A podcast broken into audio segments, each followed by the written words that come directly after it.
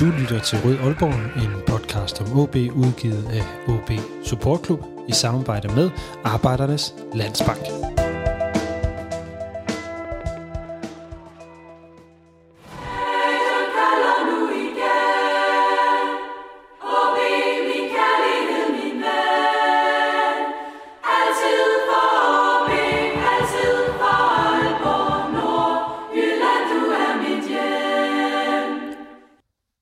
Står OB efter sommerens transfervindue? Hvilke perspektiver skal vi forstå og vurdere klubbens ageren igennem vinduet igennem?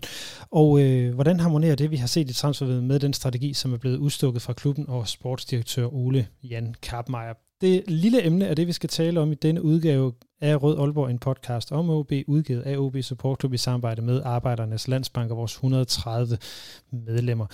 Mit navn det er som altid Lasse Udhegnet, og velkommen til. Og jeg har virkelig glædet mig til at lave den her udsendelse. Det er jo, øh, transfervinduet fylder jo altid rigtig meget. Øh, vi har ikke lavet noget deadline day øh, i år, så det bliver rigtig fedt at dykke ned i perspektiverne for det her transfervindue, som jo er det første med SSE 22 som en del af ejerkredsen, og ja, det er blevet sagt mange gange, at nogle svar kan vi først få efter transfervinduet, og billedet på den her retning, som SSE 22 og de nye folk i klubben gerne vil sætte for OB. Og til at komme omkring transfervinduet, der har jeg et øh, stærkt panel, en dynamisk duo i øh, Emil Kjær Jørgensen, der er bitter på Bitre Nord og øh, det sociale medie X, og så Axel Mohn, der er optimistisk på Vest og optimistisk også nogle gange inde på X. Velkommen til jer begge to. Tak for det. Tak. Ja, transfervinduet det bliver jo normalt vurderet ud fra, hvorvidt en klub står stærkere, end den gjorde før. Og OB er jo på grund af den lidt skamlige nedrykning i en lidt anden situation, så jeg vil gerne starte med en uh, lille runde til jer begge to om, uh, Emil, du får den lige først her. Hvad mener du har været den vigtigste præmis at bedømme det her transfervindue ud fra? Mm, jamen, det, det er svært at svare sådan entydigt på, men, men, men umiddelbart vil jeg jo sige, at det har handlet om en blanding af, at man selvfølgelig har skulle skære nogle øh, lønudgifter, øh, hvis man kunne, øh, fordi man ligesom er kommet ned et sted, hvor der, hvor der er knap så mange indtægter. Men så handler det jo også om for, for mig at se, at man, man egentlig har et transfervindue, der kigger lidt frem. Der er et, et transfervindue, hvor der er noget perspektiv i, hvor man ikke bare kun henter brændslukker ind, skulle jeg til at sige, men hvor man også ligesom kan se, at det noget, der kan, kan, hvad kan man sige, øh, have noget bund i i forhold til også at være noget, man kan bruge i Superligaen, som man forhåbentlig rykker op i til næste sæson. Så for mig at se, så har det virkelig været noget, hvor man, hvor man gerne skulle se noget perspektiv i. Og det kan vi så diskutere senere, om der er det. Ja, vi har masser af perspektiver. Jeg vil bare lige høre ind, at øh, uh, Axel lige får det samme spørgsmål her. Emil, uh, når du siger det på den her måde, så tænker jeg, at det lyder som den absolut sværeste løsning, at man skal beholde kvalitet samtidig med, at man sparer. Uh, så hvor svært på en skala fra 1 til 10 vil du vurdere det her transfervindue har været for OB? Jamen, det er, jo, det er jo tæt på en 10'er, hvis man skal sige sådan. Det er, det er, det er en ilddåb for Kappmeier, og, og selvfølgelig Company. Han har et stærkt hold i ryggen. Øh, så, så, så det er jo, øh, det, det har været sindssygt øh, svært, og det er jo sådan noget, hvor man næsten havde håbet, man havde en med, med Lynges erfaring, der sad der ikke. men, men, men bottom line er, at man har en, en, en forholdsvis urutineret tysker, som har siddet med det her selvfølgelig med, med et stærkt hold i ryggen, som jeg sagde. Øh, så, så det har været sindssygt svært, tror jeg, balancegang også det der med, at, at man vil gerne sælge dyrt, men man er også presset økonomisk i OB lige nu, så man er også afhængig af at sælge noget. Så jeg tror virkelig, man har balanceret på nogle knivsæk øh, mange gange i løbet af det her transfervindue. Axel, øh, hvad har været øh, din vigtigste præmis at bedømme det her vindue udefra? Jamen, jeg er ude i noget af det samme som Emil med, at der skal spares nogle penge, og der skulle hentes nogle spillere ind til fremtiden og ryddes op, uden at, øh, uden at kvaliteten blev sænket for meget i truppen. Det, det var egentlig sådan det, jeg har kigget på. Og øh, hvis I, der kan jo høre, der er noget, nogle succeskriterier. Det er lavere udgifter og øh, yngre spillere øh, med samme kvalitet. Øh, hvad, hvad, har, tror du også, det her, eller har din oplevelse også været, at det har været OB's succeskriterie? Ja, det, det, det, tror jeg faktisk. Jeg tror, det er sådan i alle klubber, ikke? at det skal gerne være yngre, og øh, uden at være dårligere. Men altså, hvis man tager sådan en som Videl inden for Fossum, det kunne godt ligne, at det var succeskriteriet på sådan en, sådan en udskiftning. Emil, øh, hvad tænker du, der har været OB's øh, succeskriterie? Jamen det tror jeg, jeg er fuldstændig enig i. Altså man, har, man, har, man har skulle skifte øh, noget ud af, og også, tror jeg også meget vigtigt at få noget nyt blod ind, ikke kun øh, i forhold til kvaliteten på, på bolden og så videre, øh, spilmæssige kvaliteter, men også simpelthen at få noget, noget, noget udskiftning ind i forhold til, øh, det må alligevel have kostet noget, øh, hvad kan man sige, psykologisk også at rykke ned, så det har også været vigtigt at få noget ud indenfra, udefra. Og der synes jeg jo, øh, jeg ved, vi kommer til at snakke om ham mange gange sikkert i dag, men en, en, en mand som Videl, har jo kommet med den her energi, som man også har kunne høre i interviews, så man kan se, hvor fedt han synes, det er at spille på Aalborg Stadion. Den der, hvad kan man sige, øh, lyst til at spille fodbold, som han virkelig udstråler, den, øh, den kan man også mærke smitter af på de andre spillere, så jeg tror faktisk, at det har været rigtig vigtigt at få noget nyt blod ind. Øh, ikke kun spillemæssigt, men også i forhold til ligesom at få rusket noget op i truppen. Man kan det så diskutere, om man har fået ryddet nok op, men, men jeg synes, der er, der er kommet et frisk pust øh, over mange af, af, hvad kan man sige, positionerne. Altså nu har I begge to nævnt øh, Videl, der er, jo et, øh, der er jo kommet syv mænd ind og 13 ud, det vender vi også øh, tilbage til. Øh, Axel, øh, har OB haft et succesfuldt vindue? Øh, jeg ved godt, vi kan ikke vurdere spillerne sådan ægte, før de har spillet her, men sådan som du ser det nu med det, vi har set indtil videre fra dem? Jamen altså, som du siger, man kan jo ikke rigtig vurdere, før, øh, før vi har set dem, men jeg synes, idéerne, som altså min, min forudsigelser for, hvordan de her signings kommer til at gå og sådan noget, der synes jeg, at det har været meget fint. Altså jeg synes, det har, de har handlet klogt, og der kunne godt være kommet en spiller eller ekstra ind, men jeg har ikke, jeg har ikke så mange fingre at sætte på det. Jeg synes, det virker fornuftigt. Godt. Jamen øh, med øh, de her indledende spørgsmål, så er vi øh, rykket i gang med selve udsendelsen, så lad os få dykket ned i, i selve materien af det her transfervindue. Der er masser, vi skal have snakket om.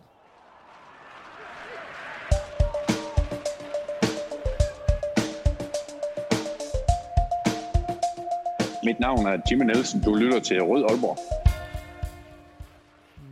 Ja, øh, der har, som jeg sagde for et øjeblik siden været rigtig godt gang i svingdøren i OB i det her transfervindue. Det er altså 13, der har forladt OB, og 7, der er, øh, er kommet ind.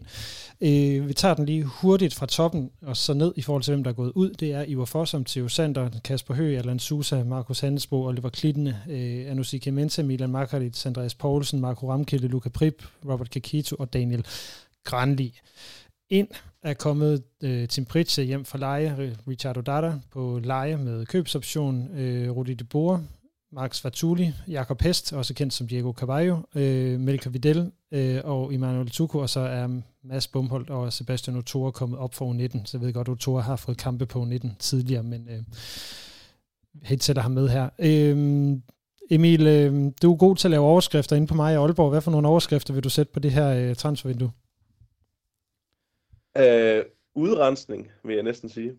Øh, der, altså bunden er ikke gået helt ud af, af den trup, man havde før, men man har jo virkelig fået ryddet op. Man kan jo bare øh, spole tilbage og så høre din gennemgang af de spillere, der er gået ud igen.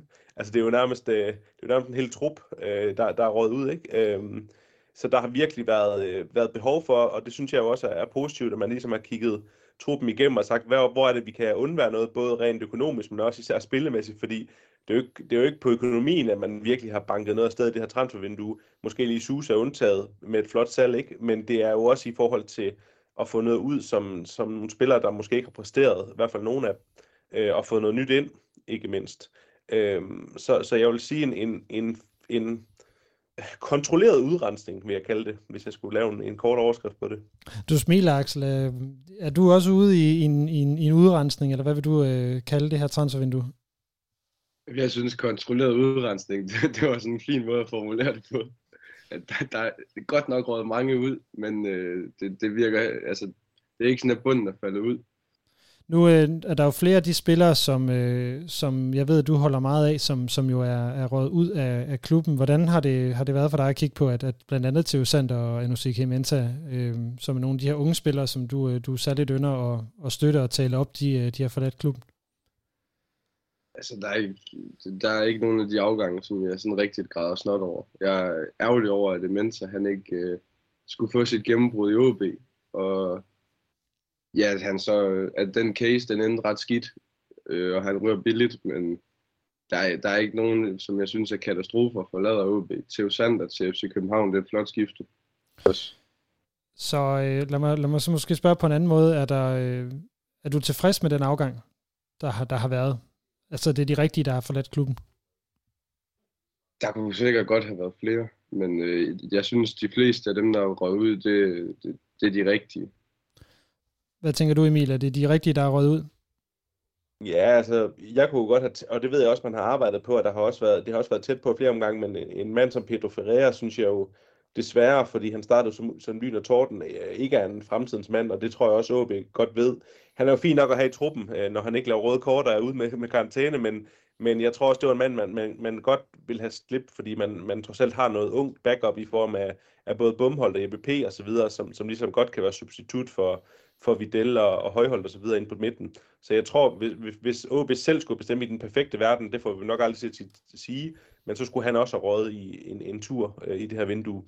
Øhm, så, øhm, så ja, nu kan jeg slet ikke huske, hvad du spurgte om, men... Øh, Nå, men det var, men, det, du har jo svaret på mit spørgsmål også, men der var nogle andre, der øh, du var tilfreds med det, der var røget afsted. Øh. Altså man kan sige, når, når 13 har forladt OB, øh, så, så selvfølgelig kan man diskutere, om det er de rigtige, der er røget ud, men det er med med mange, øh, der er røget ud. Ikke? Som jeg selv sagde, det er jo nærmest en hel opstilling til en, til en Superliga-kamp, øh, inklusive Bænk, ikke? Øh, der, der er røget ud. Øh, men altså, man kan jo diskutere, om nogle af de mere løntunge skulle også have været ude. Altså, øh, Lukas Andersen til Helenius osv., men, men man må jo også bare erkende, at de har så gode kontrakter i OB, at, at hvorfor skulle de forlade skuden, og jeg tror også, mange af dem har en interesse i at og, og ligesom redde klubben op igen, så, så, så man kan sige, rent økonomisk skulle man måske have afskivet en af dem, men det, det ser jeg overhovedet ikke som realistisk, at man kunne det. Vi øh, skal jo tale ud fra, om det her transfervindue ud fra både et sportsligt og et økonomisk perspektiv. Vi går og starter med det økonomiske lige om lidt. Inden vi går dertil, øh, Axel, så får du lige et, et spørgsmål her. Jeg, øh, jeg er lidt nysgerrig på, hvad, hvem af de her spillere, der er, er kommet ind, øh, glæder du dig mest til øh, at se? Nu har du, du har nævnt Videl, men, men er det også ham, der er, øh, hvad kan vi sige, øh, ham, der er ved at holde øje med? Ja, Videl det er det nemme svar, men øh, og ham har vi set være rigtig god med. Jeg glæder mig virkelig meget til at se Toku. Det tror jeg, det kan blive rigtig godt. Og den, jeg, jeg er spændt på at se, hvor han lige står i, i forhold til at, at vise sit gamle niveau fra, fra Amager. Emil, har du en, øh, af dem, der er kommet ind, som du, øh, du ser særligt frem til at, at se i aktion? Altså nu er jeg ked af, at, øh, at Axel han stjal mit moment der med, med Togo, men altså jeg vil sige, nu, nu kommer der en forudsigelse her, så må jeg jo give bare, hvis det er.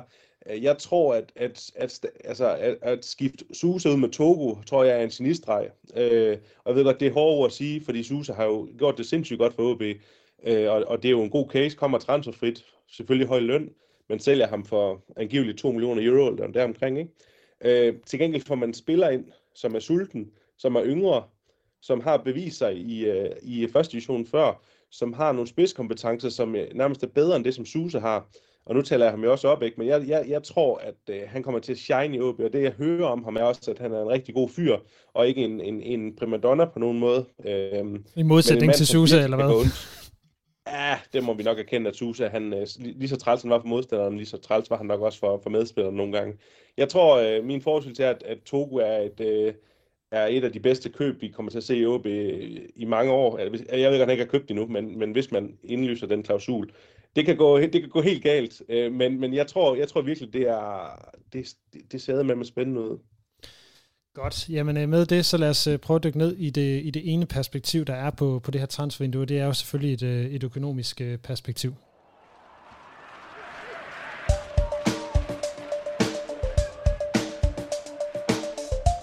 Mit navn er Lønge Jacobsen, og du lytter lige nu til Rød Aalborg. OB har meldt et halvårsregnskab ud med et minus på 21 millioner forventet inden salget af Alan Sousa et minus på mellem 35 til 45 millioner kroner. Egenkapitalen er på 71. Nu forventes øh, minuset for i år at være nede på 25 til 35 millioner. Med andre ord, så har det været tydeligt, at der skulle laves nogle besparelser på truppen, uden at svække den voldsomt i forhold til det her mål om en, en, en hurtig øh, oprykning. Axel, øh, er det lykkedes OB at øh, spare nok på den her trup? Det, det, det, det ved jeg ikke nok om økonomi til, men øh, jeg, jeg synes, der har, der, der har været noget fornuftig udskiftning. For eksempel Susa. Det er en stor lønpost og, en, og en fin transfersum, der kommer ind. Og ja, erstatningerne, de virker til at være i, i den billigere ende. Altså, skulle man, ikke, skulle man ikke have solgt mere i forhold til, hvad, hvad der er økonomi bundet op i den her trup? Jo, det, det, det kunne man nok godt argumentere for, at en af de tre dyre drenge, som, øh, som Emil snakkede om, gerne skulle have været ude. Men øh, igen, det, det er nok ikke vildt realistisk, at der er nogen, der gider at betale en masse penge for dem i transfer eller i løn. behøver de heller ikke betale meget for dem i transfer. Jeg tænker, lønnen i sig selv kunne være, kunne være fin at, at, at spare. Men, men, men det, er jo, det er jo problemet. De er jo alle sammen forholdsvis, altså de er jo ikke gamle eller noget, men de er jo oppe i årene, så den, den, den løn, de, de, de scorer i OB, får de jo ingen andre steder.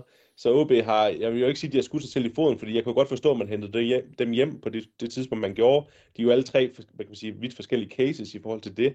Men, men OB har bare ikke, altså når du så rykker ned i første division, så de spiller ikke ret meget værd i forhold til øh, den værdi, som de, de selv kan score på en løn i OB. Så de, jeg synes, det er, det er urealistisk at tro, man kunne sælge dem. Så skulle man have håbet på et eller andet van, vanvidssalg til Kina, fordi de har set Lukas Andersen engang har spillet A-landskamp eller et eller andet, men, men det er jo sådan noget, hvor, hvor det vil være en ud af en million, det skete. Altså.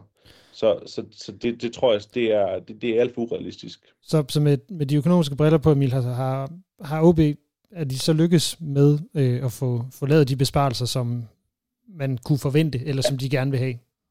Altså som Axel siger ud fra, nu sidder vi her som, som, øh, som, som jagttager OB, og, og vi er jo ikke øh, økonomieksperter, så det er jo svært at sige, om, om det har været en succes rent økonomisk. Det må vi jo se, når de næste regnskaber kommer.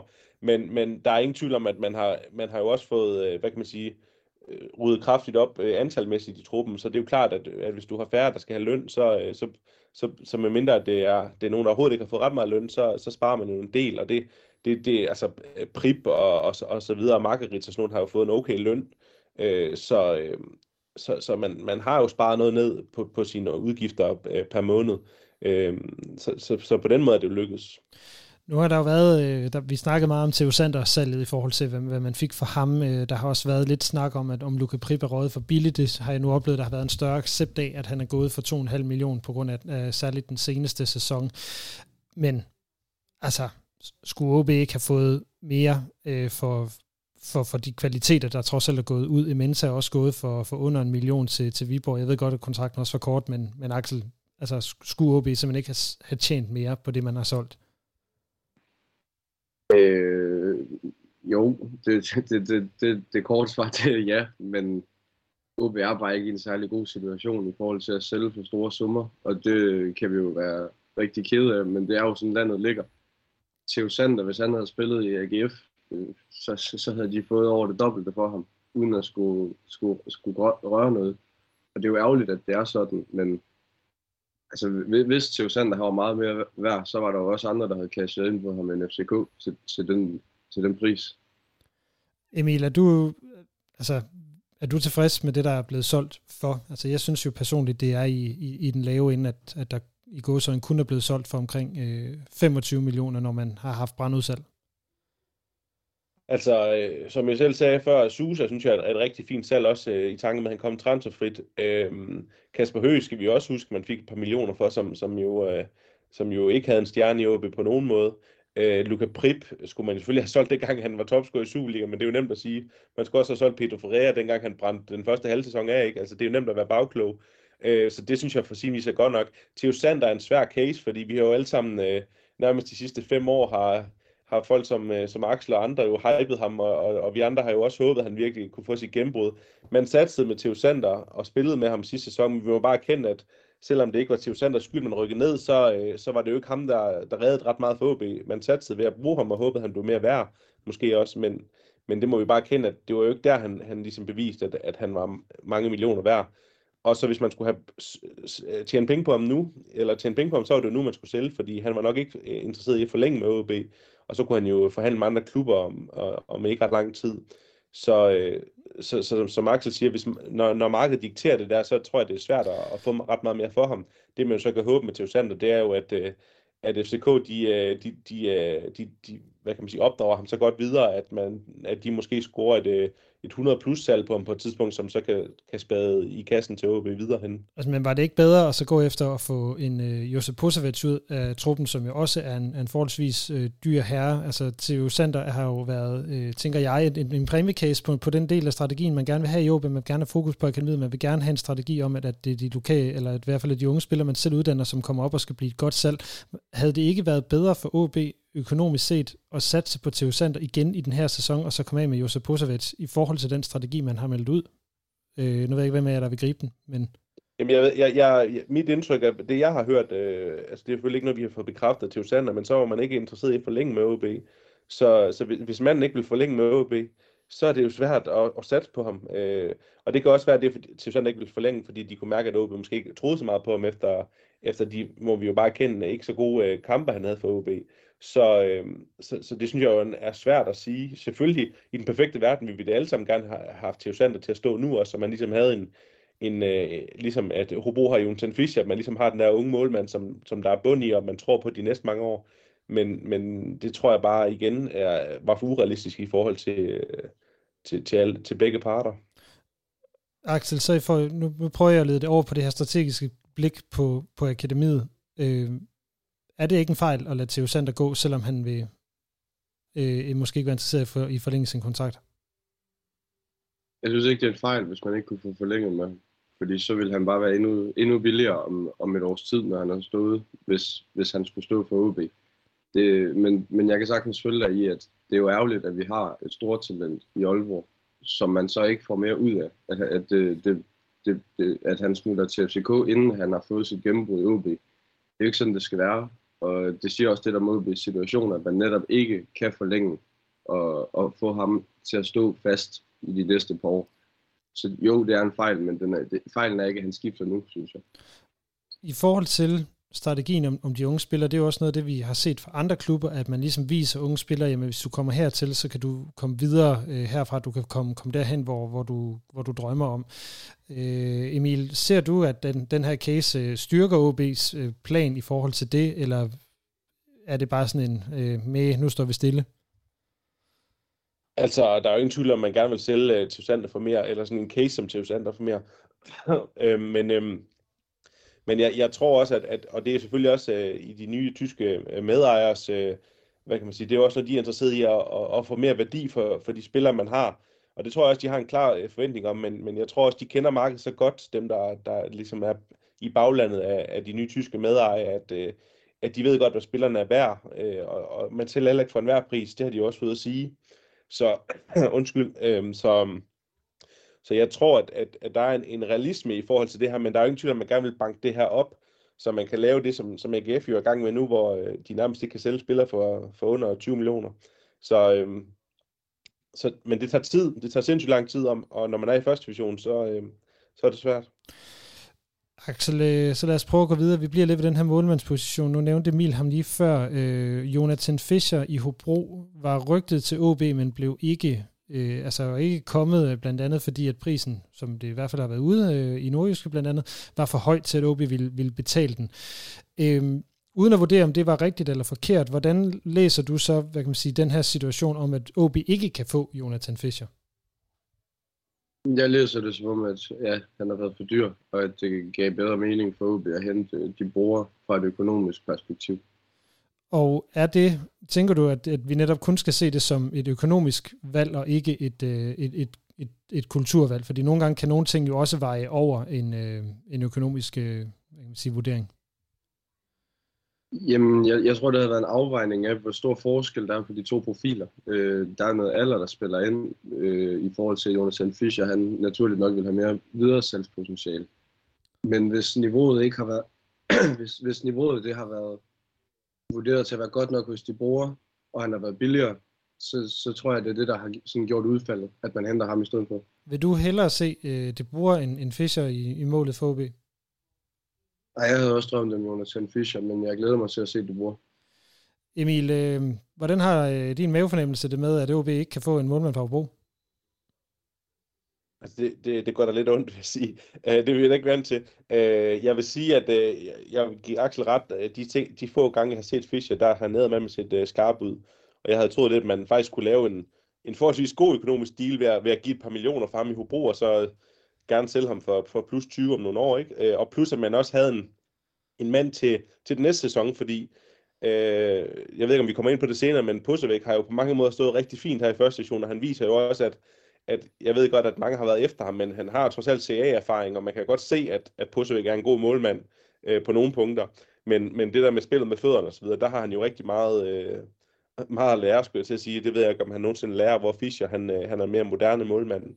Men, men jeg vil give Axel ret, det er jo hele tiden en afvejning, især når man, når man fattes midler. Øh, hvis OB havde en økonomi som, øh, som øh, Viborg eller AGF, eller hvad der, så er det måske ikke så mange penge at give for Fischer lige nu, men, men man er bare et sted, hvor at man, øh, man bløder penge, så hvis man kan, hvis man kan hente øh, en, en, øh, en målmand i Holland, som trods alt har en okay alder og også er god med fødderne, øh, og, og som er billigere, jamen så, så er det jo en, en lidt no-brainer i forhold til at give, øh, ikke en overpris for Fischer, men i hvert fald en pris, hvor, at, hvor det vil gå ondt økonomisk at, at hente ham, øh, selvom det, det er pisse ærgerligt.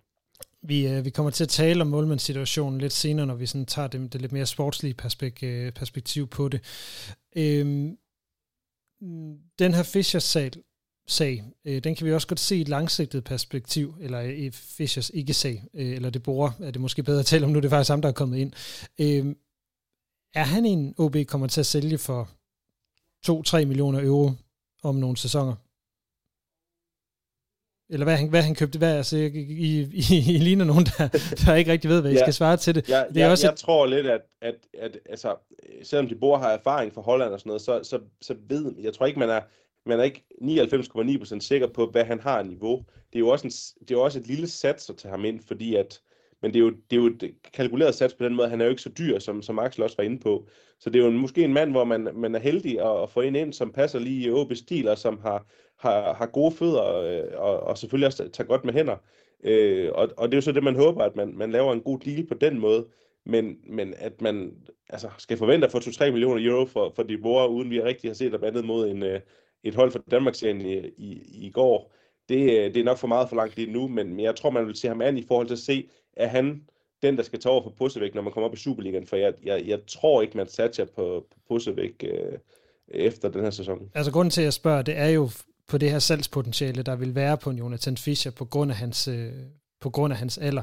Og det mm. må man vel også øh, formode, at man tænker ind, og nu, nu siger det her med den dyre og den billige løsning, altså det er jo ikke ret lang tid siden, vi stod i en situation, hvor OB ikke valgte den, øh, den, den løsning, man helst ville have, fordi den kostede øh, hvad var det, 2 millioner kroner øh, i form af Thomas Thomasberg som træner for Randers, hvor det så i hvert fald ikke gik, som man havde håbet. Hvorfor er det, at selvom man er i en pressesituation, man ikke vælger at gøre det her med, med det, man gerne vil have, og et, et større videresalgspotentiale? Jeg, jeg synes, det er lidt svært at forstå, faktisk. Igen, jeg, Jamen, øh, jeg, jeg kan kun være enig. Altså, det er, det er pisse frustrerende, fordi altså, jo, øh, Hobro vil gerne have mange penge for Fischer, men vi snakker jo ikke plus 10 millioner for ham, øh, går jeg ikke ud fra. Så, øh, så, så jeg ser det jo også som, øh, som desværre et tegn på, at, at OB bare ikke har de midler lige nu til at gøre det, desværre, selvom man gerne vil. Øhm, og så kan det jo også være, at Hobro har for, forlanget en, en rigtig stor videresalgsklausul, som vi måske ikke var parat til at, til at give. Øh, det, det ved vi jo ikke, de forhandlinger har vi jo ikke været inde i, men, men, men det, er der, det er der lidt øh, bekymrende, at man ikke kan være med på, på det, der ligner en potentiel guldfugl rent økonomisk øh, om nogle år. Axel, øh, har du noget at tilføje på det nu? Emil er, er jo hurtig til at, at, at spytte ud. Ja, altså jeg er enig. Jeg synes også, det er ærgerligt jo, at OB ikke er der, hvor de bare lige kan hente Jonathan Fischer. Fordi som Emil siger, det er jo ikke rigtig mange millioner, Hobro de formentlig har krævet for ham. Men igen, det, det er svært lige at vide, når man ikke har siddet i forhandlingerne. Altså hvis de vurderer, at de bruger han på nuværende tidspunkt kan det samme som Jonathan Fischer, og han er langt billigere, så kan jeg sagtens forstå, at man har valgt ham. Og nu spurgte du, om det skal være ham, man sælger for 2-3 millioner euro. Det, det ved jeg ikke, om det er. Det er nok ikke så realistisk med hans alder, men han kommer ind på en, jeg husker som om det er en toårig kontrakt. Sådan som jeg har forstået det, så skulle han være et bedre cast til OB's keeperrolle end Pusovic. Og hvis han kommer op og bliver første keeper, så er han nok også interesseret i at forlænge. Så er det attraktivt at skulle stå Superliga med OB. Omvendt, hvis han ikke bliver en succes, så har vi en solid reserve, og så står han ikke i vejen for Vatuli eller, eller Grønkær om et par år. Nej, og det er, jo, øh, det er jo også det, der ligger i det, at der jo ikke, heldigvis er en, er en Bertil Grønkær nede på et talenthold, som, som også er på vej frem, som vi også får se inden for, for et par år i, i førsteholdstruppen. Emil, du markerer. Jamen, det er jo bare for at sige, at, at jeg ved godt, det er, det er at tage fremtidshatten på, men, men det er jo det her, vi forhåbentlig, når vi sidder her om fem år, øh, os tre snakker igen forhåbentlig, så, så er det jo der, hvor OB skal hen igen, hvor at de spillere, som f.eks. Jonathan Fischer i Hobro, dem støvsuger man i forhold til, at det både bliver attraktivt at komme til OB som ung spiller, at Fischer vil til OB, men også at OB har de økonomiske midler til at tiltrække de spillere. Det er jo der, hvor vi skal hen igen, hvor at OB det er, det er flagskibet igen i, øh, i, i nordisk fodbold, og det er der, hvor man gerne vil hen, og man har de muskler, der skal til for at hente dem, så en, en Fischer for eksempel ikke lige pludselig ender i Midtjylland eller et eller andet. Så det er jo det, man skal hen til igen, forhåbentlig, at det er sådan nogle spillere, man kan tiltrække. Men vi må bare erkende lige nu, at, at, at man må også sætte tæring efter næring i forhold til, det er bare ikke realistisk. Og så synes jeg jo, som, som Axel også siger, at det bruger et, et okay alternativ, hvor der ikke er samme garanti for, for, for, for transfer om, om nogle år, men, men, men det ser ud til at være okay med, med en smule perspektiv i hvert fald. Når I nu ser på afgange til spillere som Prip, Sander, Imenta, Ramkilde og Poulsen, og tilgang af spillere som Odada, Toku, øh, Jakob Hest og Debora. Hvad ser I så fra et strategisk synspunkt?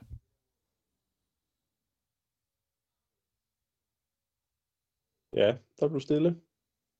Øh, jamen, øh, jeg synes jo, at, øh, at man henter noget ind med, med lidt mere... Altså, det er jo, det, jeg synes jo stadig også, vi er jo, vi er jo stadig glade for Imens, så det er jo også, øh, jeg er jo også øh, fanboy af ham, men jeg synes jo, man henter noget ind, som har nogle, øh, nogle, nogle spidskompetencer, øh, så, som er spændende, og nogen, som, som har nogle ting, som, som, øh, som er lidt, hvad kan man sige, det er måske forkert at sige utraditionelt, men Nodata og Togo for eksempel er jo ikke så skolet men, men har nogle spidskompetencer, som, øh, som, er, som, som kan blive rigtig mange penge værd også på et tidspunkt, hvis man, hvis man øh, nu er de jo begge to lejet, ikke? men hvis man øh, ligesom indfrier købs på dem.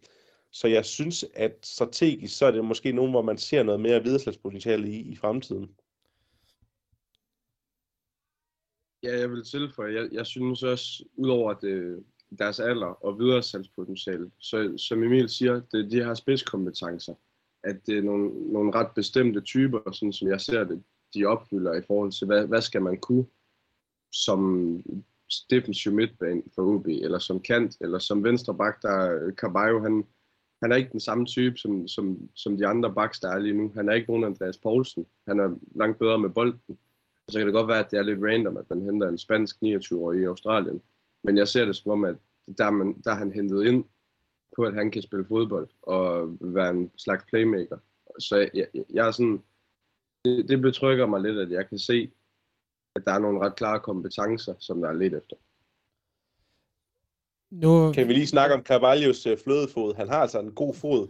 Altså, det er de bedste indlæg, vi har set fra venstre bak i lang tid. Altså, jeg ved godt, at han mangler noget måske på, på noget dynamik og sådan men han har æd med med en god indlægsfod, og hvis han kommer i form, som han efter sine øh, har været lidt lang, lang tid om, så tror jeg faktisk, det er et, øh, det er et okay køb, øh, fordi at, at øh, alle respekt for Ahlmann, ham kan vi rigtig godt lide, men, men hans indlæg øh, er ikke øh, første divisions bedste. Nu øh, lå der en finte i den måde, jeg læste mig op på, og det er jo, at det, det er kun danskere, der, det er kun danskere, jeg nævnte, der er røget ud, og så er det kun udlændinge, der er nævnt, der er røget ind. Jeg ved godt, jeg forvirrer jer med Jakob Hest, og det er der også det, jeg lidt er, er nysgerrig på med, øh, hvad hedder det, det her strategiske synspunkt, fordi det ligner jo, at man rydder op i, altså som, som I siger, med, med et økonomisk øh, blik, og siger, nu skal vi have nogle billigere spillere ind. Øh, nu er det jo blevet sådan til en saying, den her, that's what we call lotto coupons øh, i Nordjylland eller i Danmark. Øh,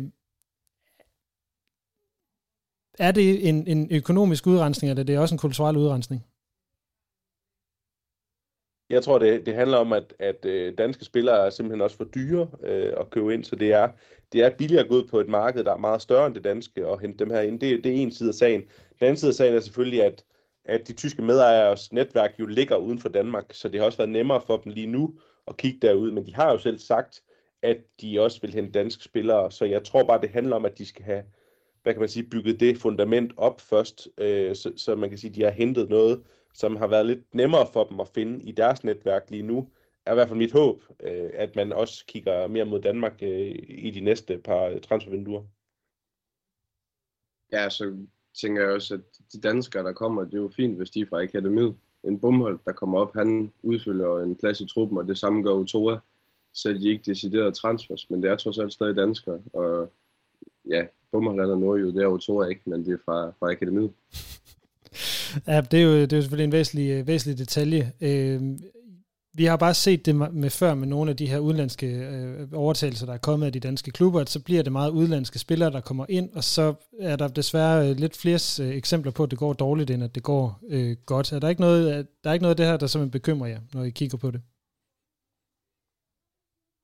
Jo, altså selvfølgelig er det sats, men jeg vil sige, altså så kan man så sige, øh, nu har vi, nu har vi talt, nu har jeg i hvert fald også, og Axel til dels talt en, en, en transfer som Togu øh, op, og, og jeg synes også, at Udata ser spændende ud, men, men det er jo ikke nogen, man har købt endnu. Det er nogen, man har lejet, så man er også øh, ved at sætte dem an. Og så har man jo heldigvis de her klausuler på, at man kan hente dem ind, hvis de gør det øh, forhåbentlig godt, som de jo begge to har startet øh, i hvert fald okay. Øhm, så, så jeg synes jo, at, at selvfølgelig er det sats at, at hente noget nyt kultur ind og sådan noget, men, men det er sgu også lidt tiltrængt, synes jeg, at, at få noget nyt blod ind øh, til, til truppen. Så jeg synes ikke, at, at det er en overladning i forhold til, at man, man, man mister en masse kultur, men selvfølgelig, hvis man fra transfervindue for transfervindue henter, henter 10 udlændinge ind og, og, og skipper øh, fem danskere ud, jamen så, så mister man jo for mange på et tidspunkt, men, men jeg giver Axel ret i, at, at OB skal jo hele tiden fodre, øh, hvad kan man sige, øh, A-holdet med, med ungdomsspillere, og så, så må man supplere med, med, med, med udenlandske spillere på de positioner, hvor man ikke er stærk nok. Det er jo nok det, man, man satser på øh, i fremtiden. Øh, og det er jo det, vi alle sammen håber på, at det bliver på den måde igen. Jeg vil også være markant mere bekymret, hvis alle udlændinge de kom fra et øh, akademi eller andet sted, som Hitzelsberger han, øh, han ejer. Øh, mm. det, det, det er betryggende for mig, at sådan en som Modata, det er en, man allerede har lagt mærke til, dengang man kiggede på, på Privovic. Det hørte jeg udtalt. Og Toku, det er en, der har været i Danmark, som man formentlig også har, jeg mener, OB blev meldt interesseret i ham allerede dengang. Så øh, for lige at runde den her del af, hvor vi har ligesom taget udgangspunkt i det økonomiske, ser I øh, det her som værende et, altså adskiller det her sig fra det økonomiske i det, at vi, vi, vi sparer nogle penge, og vi, vi øh, får, får skibet nogle, nogle dyre spillere ud og får noget transfer. Øh, adskiller det sig fra den strategi, som, som øh, I ser, der er blevet lagt ud fra, øh, fra klubben? Altså er det, er det mere det økonomiske perspektiv, øh, prøver jeg at finde ud af, som har domineret det her transfervindue, end det er det grundlæggende strategiske øh, mål. Jeg tænker også, det økonomiske at spillet ind, ellers så var det jo Jonathan Fischer frem for de borde, tænker jeg. Men øh, der er ikke noget, jeg ser, der trækker sådan øh, altså vanvittigt stor forskel, fordi Fischer, det, det er lidt ligesom, hvis man hentede, når man henter Videl, den her unge spiller med potentiale, men ja, pengetank, den er ikke øh, uendelig, så man kan ikke gøre det på alle positioner, desværre. Har du en holdning, Emil? Nej, ja, jeg, jeg mener også, at altså, det er jo, det er jo, øh, vi vil jo alle sammen gerne se, øh, hvad kan man sige, øh, have, have, se effekten af det med det samme. Men vi må også bare kende, at, at, at fodbold især, når, når man vil bygge det her op, øh, så, som, som tyskerne også har været inde at sige, især med, med OB, det tager, det tager sindssygt lang tid, og det har vi også snakket om før i det her format, at, at vi skal jo først se effekterne af det om, jamen, 7-8-9 transvinduer eller sådan et eller andet, ikke? Altså, hvad, hvad man gør. Så det her, det har jo kun været det, det første lille spæde skridt, og der synes jeg jo ikke, der er noget sådan, der er alarmerende. Der er selvfølgelig nogle ting, der, der kan diskuteres og være sådan lidt bekymret, og det, det er der jo altid, men, men jeg synes jo, at der, der, der bliver trukket nogle okay skridt i forhold til, at man gør nogle nye ting, og at man henter nogle spidskompetencer ind i forhold til det. Så, så, så, så det er jo, man, er jo, man er jo først lige startet i forhold til ligesom at lave den trup, som, som forhåbentlig bliver, bliver bæredygtig i Superligaen. Øh, og, og på den måde synes jeg egentlig, det har været nogle spændende bekendtskaber, man har set nu, men at bedømme det nu, det, det kan vi sgu ikke nu. Altså, jo, Videl kan vi jo allerede se nu er en succes, men, men, men det skal have tid, før vi kan bedømme, om, om det her transfervindue, det vil, det vil gå, gå over i historien som, som historisk godt eller dårligt, eller, eller et sted midt imellem.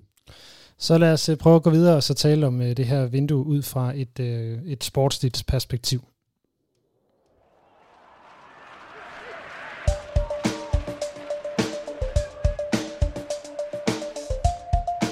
Mit navn er Ip Simonsen, du lytter til Rød Aalborg.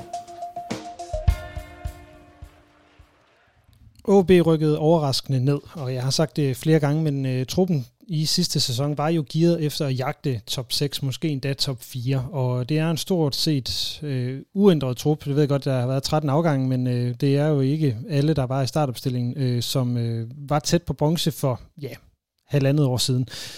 Samtidig så er det jo min påstand, at den her øh, første division, den er historisk svag. Esbjerg er der ikke, Vejle er der ikke, nedrykkerne AC Horsens er ikke i super god stand, og Sønderjyske, der ikke var god nok til at rykke direkte op sidste år, de ligner den stærkeste modstander. Det jeg vil sige med alt det her, det er, at OB med en næsten og nu ved jeg godt, at jeg egentlig modsiger lidt mig selv, men en næsten uændret trup øh, burde flyve gennem rækken, hvad vi egentlig også lidt har set i de første otte kampe, og selv med visse afgange vil være stærk nok til at spille et hold og en stil øh, på plads. Så i forhold til det her transfervindue, øh, Axel, jeg starter lige med dig. Hvad har OB så kunne holde til at miste, uden at man øh, risikerer sin oprykning? Og jeg ved godt, det selvfølgelig er et teoretisk spørgsmål. Åh, oh, jeg, har glemt, jeg har glemt at tænde for dig. Du må lige starte forfra. Sorry. Jeg, jeg tror godt, de kunne holde til at miste endnu mere. Skifte, en, øh, skifte et par profiler ud med nogle øh, Vidal-signings. Øh, jeg, jeg, jeg er enig i, at OB burde kunne flyve igennem rækken. Det, det, jeg tror, der skulle en del til, før man satte, øh, satte en, en oprykning på, sådan reelt på spil. Så man kunne nok godt have byttet endnu mere ud, men det, det ville selvfølgelig også være risikabelt. Øhm, nu nævner jeg også det her, og det kommer vi også til at snakke meget om med det her langsigtede blik, altså hvor vil OB være i forhold til en, til en eventuel oprykning, og i at sikre sig at konsolidere sig i en Superliga i, øh, igen. Øhm, Emil, altså har, har OB kunne, har OB mistet for meget øh, i forhold til også at, ville være stærk nok, øh, hvis man vender tilbage til Superligaen til næste sæson? Ja, det er, jo, det er jo et godt spørgsmål, og det er nok også derfor, du stiller det. Altså, det, er jo, det er jo pisse svært at, at svare på nu, ikke? Men, men der er jo ingen tvivl om, at øh, det jeg lidt håber, det er jo, at man ligger så godt ved vinterpausen, at man kan, man kan hente noget ind, som måske kan se en, en idé i, og, og, og at, at OB de nok rykker op fra, fra sommer af, så man ligesom kan hente noget ind, som, som har noget garanteret Superliga-kvalitet. Fordi der er jo ingen tvivl om, at, at jeg tror ikke, øh, vi vil jo rigtig gerne have, at bumholdet tager store skridt, men det tager også tid. Så jeg tror, man er nødt til at, at hente noget ind øh, til vinter også, som ligesom kan, og igen til sommer, som, som, øh, som kan bruges i Superliga. Nu ved jeg godt, vi snakker som om de er rykket op, men det er jo det, vi alle sammen øh, både tror og håber på. Øhm, så, så nej, den er, ikke, den er ikke stærk nok til Superligaen, som det ser ud lige nu. Det kan man også se nogle gange i kampen, at de nærmest ikke har noget på bænken, der, der sådan rigtig kan skiftes ind og, og, og, og lave en forskel. Øh, så, så der er ingen tvivl om, at at det her det er en, en første divisionstrup lige nu. Det er selvfølgelig en rigtig god første divisionstrup, øh, lad mig sige det sådan, øh, men, men, men der, skal, der skal gives op, før man er kompetitiv i forhold til ikke at skal rykke direkte ud igen. Der bliver nækket for, for dig, Axel, så jeg går lige videre her. Ikke? Af dem, som er rejst, hvem, øh, på, hvem vil I så savne på banen? Og her tænker jeg netop med henblik på også at være slagkraftig efter en, øh, en potentiel oprykning. Axel, øh, du får lige lov til at hoppe på den.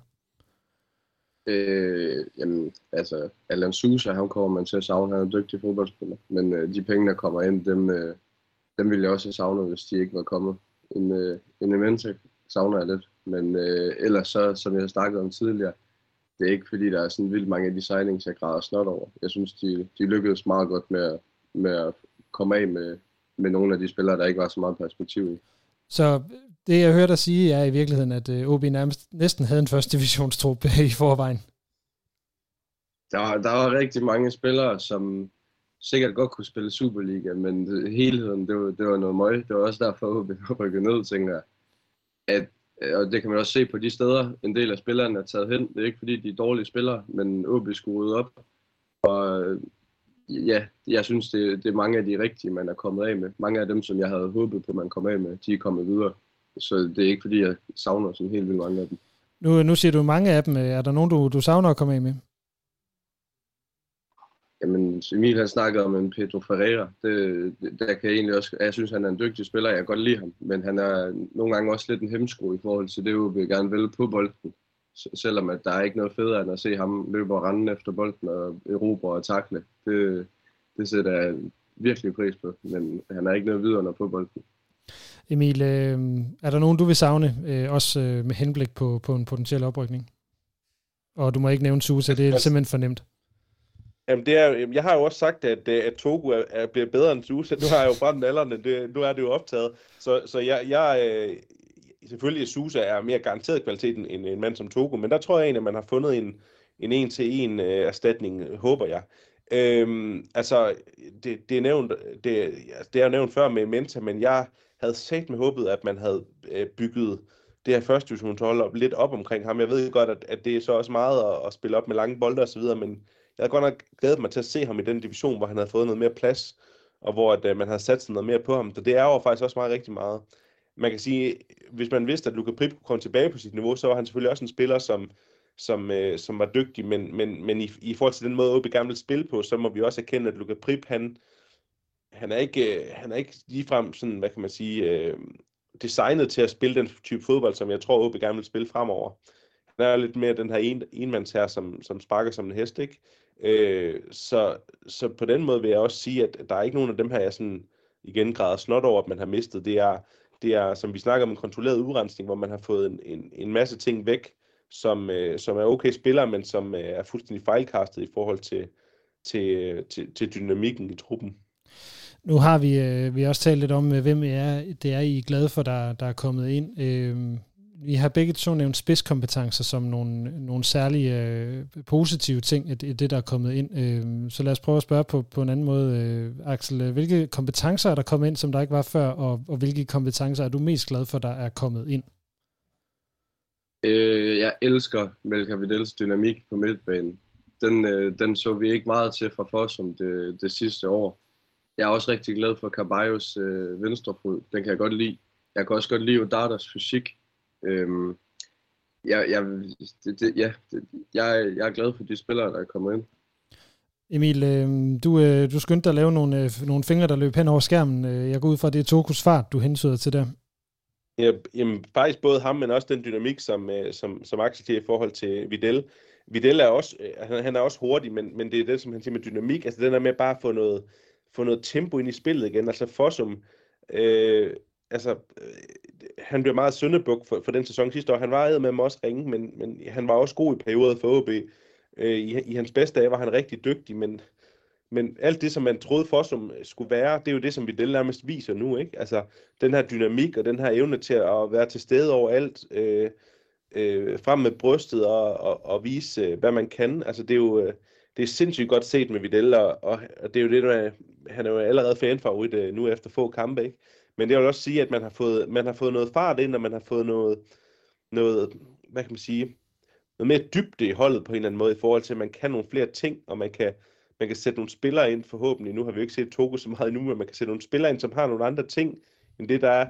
Man kan for eksempel, som vi snakker om, sætte en Carvalho ind, der har en, en bedre indlægsfod end, end Alman, mens i andre kampe, der kan man bruge Alman, hvor der skal lidt mere fight over banen. Altså, så, så man har nogle flere strenge at spille på, øh, øh, alt efter hvordan kampen den udvikler sig. Det, det synes jeg er positivt øh, i forhold til, til, hvad man havde før. Jeg smed lige lidt ind her. Jeg øh, er selvfølgelig også glad for, for Melka Videl, øh, som, som jo lidt er blevet, øh, eller ikke lidt, han er virkelig blevet præmiecasen for det, for det her transfervindue. Øh, en fantastisk, øh, fantastisk signing, som, som har gjort os alle sammen glade. Øh, jeg er spændt på Togo, men jeg må sige, at, det jeg bare har set i glemt fra Richard Odata i kampen mod, øh, mod Hillerød og, og senest mod Kolding, den fysik, han, han kom ind med, og den måde, han egentlig sådan lidt erobrede banen lidt med det samme, øh, bare med sin tilstedeværelse, det synes jeg så, så utrolig spændende ud. Så jeg synes, der er noget tilstedeværelse, både fra, fra Odata og fra, fra Videl, som egentlig har været lidt savnet fra, fra den her OB midtbane, øh, sådan i det hele taget. Det ligger jo selvfølgelig også lidt op af det, I taler om med, øh, med Ivar Foss, som der jo øh, løb sine meter, men, men øh, løb dem øh, forholdsvis øh, anonymt, ligesom han løber nogle meget anonyme meter mellem Ikast og Herning på, på nuværende tidspunkt. Øh, er der kommet Superliga-niveau ind på, øh, på holdet? Øh, fordi det bliver vi jo også nødt til at holde øh, blikket på, når vi taler om, om det sportslige øh, niveau. Øh, Emil, øh, vil du starte på den? Ja, ja altså nu, øh, jeg ved, nu, nu, vi kommer jo til at nævne ham øh, næsten i, i hver sætning, men Vidal er jo, vil jeg sige, kan gå direkte ind i en, i en, øh, i en Superliga med OB, hvis, hvis og når de rykker op. Så han er, han er en no-brainer man kan jo nærmest være bange for, at han ryger til vinter, hvis han fortsætter det her niveau. Øh, nu ved jeg godt, du skal vi ikke, du skal vi ikke øh, øh hvad hedder det, blive alt for bange for det, men det kan jo godt ske, altså, fordi han er med med dygtig. Men han er en no-brainer i forhold til det. Øh, hvis, hvis man bygger Togo øh, godt op, så øh, vil hans spidskompetence også sagtens skulle bruges i Superligaen. Udada er stadigvæk, øh, ser stadig lidt uskolet ud, men jeg vil give dig ret i, at han har noget fysik og en, og en, og en ro på bolden. Altså, han, han stresser ikke. Det er virkelig vigtigt inde på den position, han spiller, at, at have ro på bolden. Så, så jeg synes jo, der er noget bund i, i det, man har hentet ind, men det er jo stadig for tidligt at sige, om der er Superliga i dem her, fordi man har jo, jeg ved godt, vi ikke skal kalde dem lotto coupons, men, men det er jo stadigvæk ikke nogen spillere, der har øh, øh, 100 kampe i øh, Bundesligaen, eller hvad nu de har, ikke? Øh, og det havde Fossum jo også, og se bare, hvor han endte, ikke? Altså, så. Nå, men lad os, lad os nu lige gribe det nu. Nu har vi nævnt lotto et, et, et par gange. Øh, anser I det, som OB har fået ind nu som lotto eller er det reelt godt scoutet spiller? Men hør nu her, det kan man sgu altid sige, det er. Altså, er alt det ikke i sådan noget... Altså, du kan jo aldrig... Altså, en, en klub, især som OB, når man henter noget ind udefra, det, det, du kan jo aldrig hente en spiller, der har scoret 25 mål i Bundesligaen, og så kommer han til OB. Altså, det, det er jo ikke realistisk. Man skal jo hente dem, som vi har snakket om før, i de her bølgedale, hvor, hvor de måske har toppet en gang, eller har vist det glemt, eller er talenter, eller et eller andet. Altså, det vil jo altid være øh, en kalkuleret risiko at hente noget ind til OB, fordi man jo ikke er først i fødekæden. Så selvfølgelig øh, er det pisse svært at vide, om de bliver en succes, men det er jo det forhåbentlig, man ved, ved god hjælp, altså god scouting og, og godt netværk, kan hente noget ind, som med en vis sandsynlighed bliver succeser. Og det synes jeg jo godt, vi allerede kan sige nu, at det, man har hentet ind, der er der en vis sandsynlighed for, at de faktisk godt kan gå ind og hæve niveauet i OB, og på sigt også blive nogle gode økonomiske cases. Axel, har du tillid til, at, øh, at de spillere, som, øh, som OB har hentet her, de er bedre scoutet, end de har været tidligere? Jeg har tillid til, at de er godt scoutet, dem der kommer ind. Øh, jeg synes, som, som jeg nævnte tidligere, at de, det er ret tydeligt, hvad det er, de kan. Og for lige at tage fat i den med, om de har Superliga-kvalitet, det er jeg helt sikker på, at Videl har. Odata og Togo, hvis de udvikler sig korrekt, så tror jeg også, de har Caballo, ved jeg ikke, øh, om, om han er en, der skal være ude ved fremtid, eller de bruger skal, men de, de tre, jeg startede med at nævne, det synes jeg er spændende spillere, og så kan man så også sige, det er, ofte så har man ikke rigtig kunne kigge et år ud i fremtiden med OB-spillere og se, hvor, hvor de står. Det, det, det har været meget svingende de sidste par år, så Odata, jeg har faktisk ikke været så imponeret af ham, som, som mange andre har, men et år i første division, det tror jeg er rigtig godt for ham i forhold til at blive lidt mere disciplineret og få bedre sådan, ja, taktiske præstationer defensivt. Så lad os prøve at hoppe over og så tale om, øh, om øh, noget, vi allerede har været inde og, og vende, nemlig målmandsposten. En udfordring, der var meget tydelig sidste år, var jo netop øh, mellem, mellem stingerne, hvor tre målmænd fik mellem 8 og 14 kampe hver. Den ene Posevic, han fik 10 og blev sat fuldstændig af. Øhm, Axel, mener du, at OB har løst sit målmandsproblem her hen over sommeren, eller har det bare været en... Øh, har man sat det på pause, havde han sagt? Øh, det kommer an på, hvad de bruger, han kan. Fordi jeg tror ikke, øh, at kommer til at stå Superliga for OB.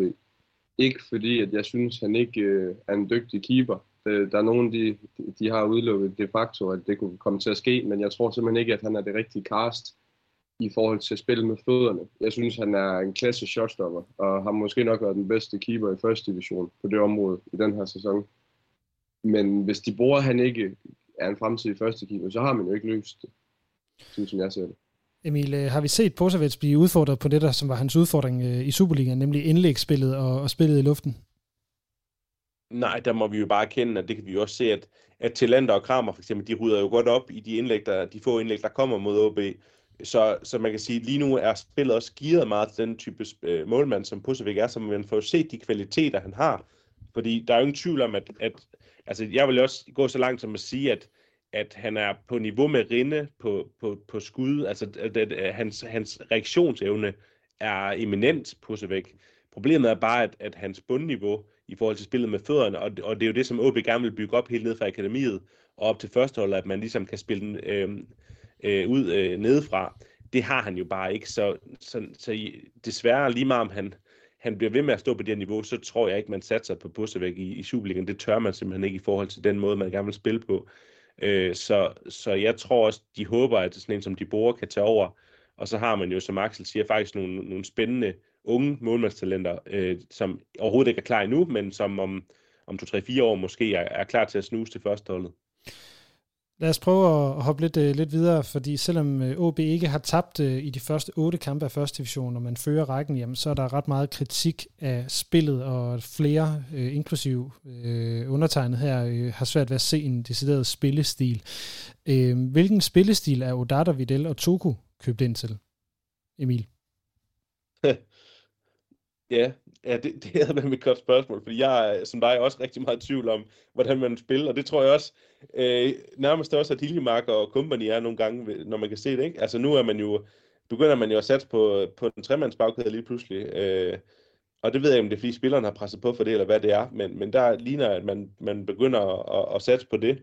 Øh, det er nok også fordi, man har kendt, at, at, at øh, Jørgensen og Caballos øh, forser, som, som backs måske ikke ligger det defensive, at de har øh, mere forser i det offensive, og så har man jo tre rigtig stærke midtstopper bag til, øh, suppleret med måske en alemand, som, som kan gøre, at man, man kan spille på den måde.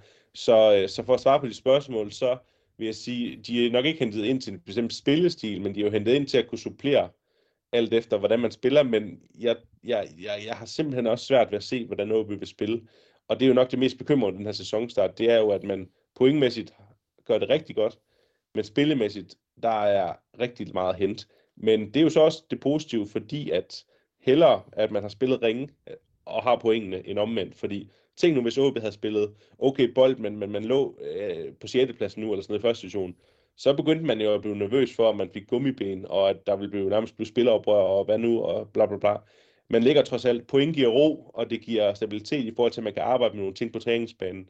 Men jeg kan heller ikke se, hvor OB er på vej hen spillemæssigt. Det er øh, lidt bekymrende, synes jeg. Ja, nu, nu øh, kommer vi ind i den næste øh, del i virkeligheden, men uh, vi, vi bliver lige ved den. Uh, Axel, jeg vil gerne høre, kan, kan du se en spillestil ud for de indkøb, OB har lavet?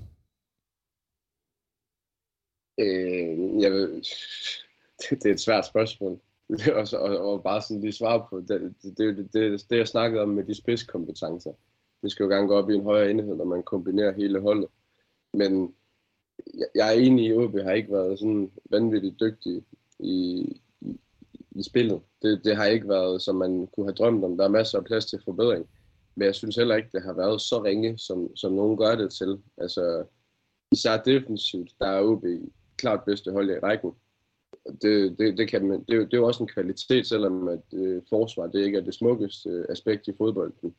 OB er dem, der, der kører det mest intensive pres øh, i forhold til at lade, lade modstanderen få færrest mulige afleveringer imellem hver, hver defensiv aktion. Der fører OB i ligaen, har jeg været inde og kigge på det stats. Det spiller også ind, selvom at det måske ikke er det, man lægger så meget mærke til, og selvom presset det ikke sidder lige i skabet.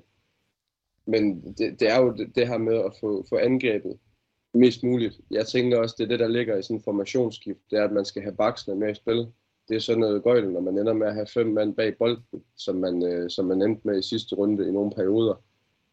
Men jeg synes ikke, det har været så skidt, og så, øh, ja, så, så intetsigende, som, som nogen får det til at lyde. Okay, men det synes jeg faktisk er et ret, ret fedt perspektiv at få, få bragt ind, at, at der er nogle øh, også offensive, øh, eller i hvert fald første, øh, første kæde øh, forsvar, som, øh, som, som spiller på den måde, at, øh, at OB faktisk får blokeret så meget øh, opspil for modstanderne. Øh, vi går videre til at tale sådan mere konkret spillestil lige om lidt. Jeg er bare lige lidt nysgerrig på, sådan inden her, øh, er der en stil eller en formation, der står klart for jer i forhold til transfervinduets udfald. Jeg er kommet med et bud her, som hedder en 4-3-2-1, som nok skal revurderes på baggrund af det, de er i gang med nu. Den hedder Posavets på mål, Jørgensen øh, og Alman på baks, øh, Kramer og Talenter i midten, øh, Højhold på en 6'er, og så to 8'er i form af Videla Odata, og så Toko og Bakis på nogle kanter, eller nogle fremskudte midtbanespillere, og så Helenius på top. Øh, det er et bud, øh, ud fra hvad jeg har set i de første otte kampe, og de kompetencer, jeg synes, der er blevet hentet ind. Øh, Emil, har du, øh, hvad, hvad, hvad kan du se ud fra, fra det her? Jamen, øh, jeg synes, det er svært at svare på, fordi nu begynder man jo, som du også selv siger, at, at, at, at, kigge lidt på formationen i forhold til at spille med, med tre mænd bagved. Øhm, men der er jo ingen tvivl om, at, øh, at man, skal have, man skal have bragt de her spidskompetencer i spil. Øh, og hvordan man gør det, det, det bliver spændende at se, og jeg vil også sige, som, som Axel også øh, er inde på, at, at det har jo ikke været, været, været så... Selvfølgelig har det ikke været øh, sprudlende spil, men det var også det, jeg tror, at vi snakkede om det i en tidligere udsendelse, Lasse, at, at, at det skal jo ikke være nu, man ser det, den måde, OB skal spille på, når de forhåbentlig kommer op i Superligaen igen. Der er jo der er sæsonen stadig lang endnu, og, og, og man har et, et hold, der skal spille sammen. Øhm, så, så, så vi har jo kun set den spæde start til det nu, og, og alle begyndelser er svære alt det der. Men, men at lige gå ind og se, hvad, hvad budet er på startopstillingen lige nu, det synes jeg er svært at sige, fordi at øh, Hiljemark roterer også rigtig meget, øh, og det er jo nok også, fordi han, han er lidt i tvivl om, hvordan de skal spille. Axel, øh, kan du se en formation, øh, eller, en, eller en, en klar stil øh, ud fra, fra det, vi har set i transfervinduet? Jamen altså, jeg ville også have skudt på den samme som dig, men så begyndte de at spille med, med tre bagkæden, og det tænker jeg, det, det har nok også noget med, altså, jeg ved jeg, Hiljemark, han, han kan rigtig godt lide Sifuentes. og i gamle dage, da Sifuentes var træner, der snakkede han om, at øh, de der talkombinationer, dem gav han ikke så meget for. Det handler om udtrykket og, og visionerne i spillet. Og jeg kan egentlig også godt se ideen med, med den der trebakkæde. Men jeg synes ikke, den fungerede sidste gang, og jeg synes, det, det kunne være spændende med, med Alman på, på venstre stopper, fordi han netop har et venstreben, selvom at han ikke er bygget som en centerback. Så idéerne kan jeg godt se, men indtil videre har det bare ikke lige det, det har ikke lige fungeret. Og ja, man kunne sige, det kan godt ligne en træner, der er lidt i vildred efter, hvad det er, han skal gøre, men jeg kan godt lide, at han tester lidt ting af for at se, hvilken retning er det, man sådan ultimativt skal gå i, i forhold til talkombinationer. Og så altså for at opnå de ting, som han gerne vil på banen, fordi det har tydeligvis ikke virket som ønsket indtil videre. Godt, jamen øh, lad os prøve at dykke lidt mere ned i den her øh, spillestil, selvom vi har taget, øh, taget hul på det på, på nuværende tidspunkt.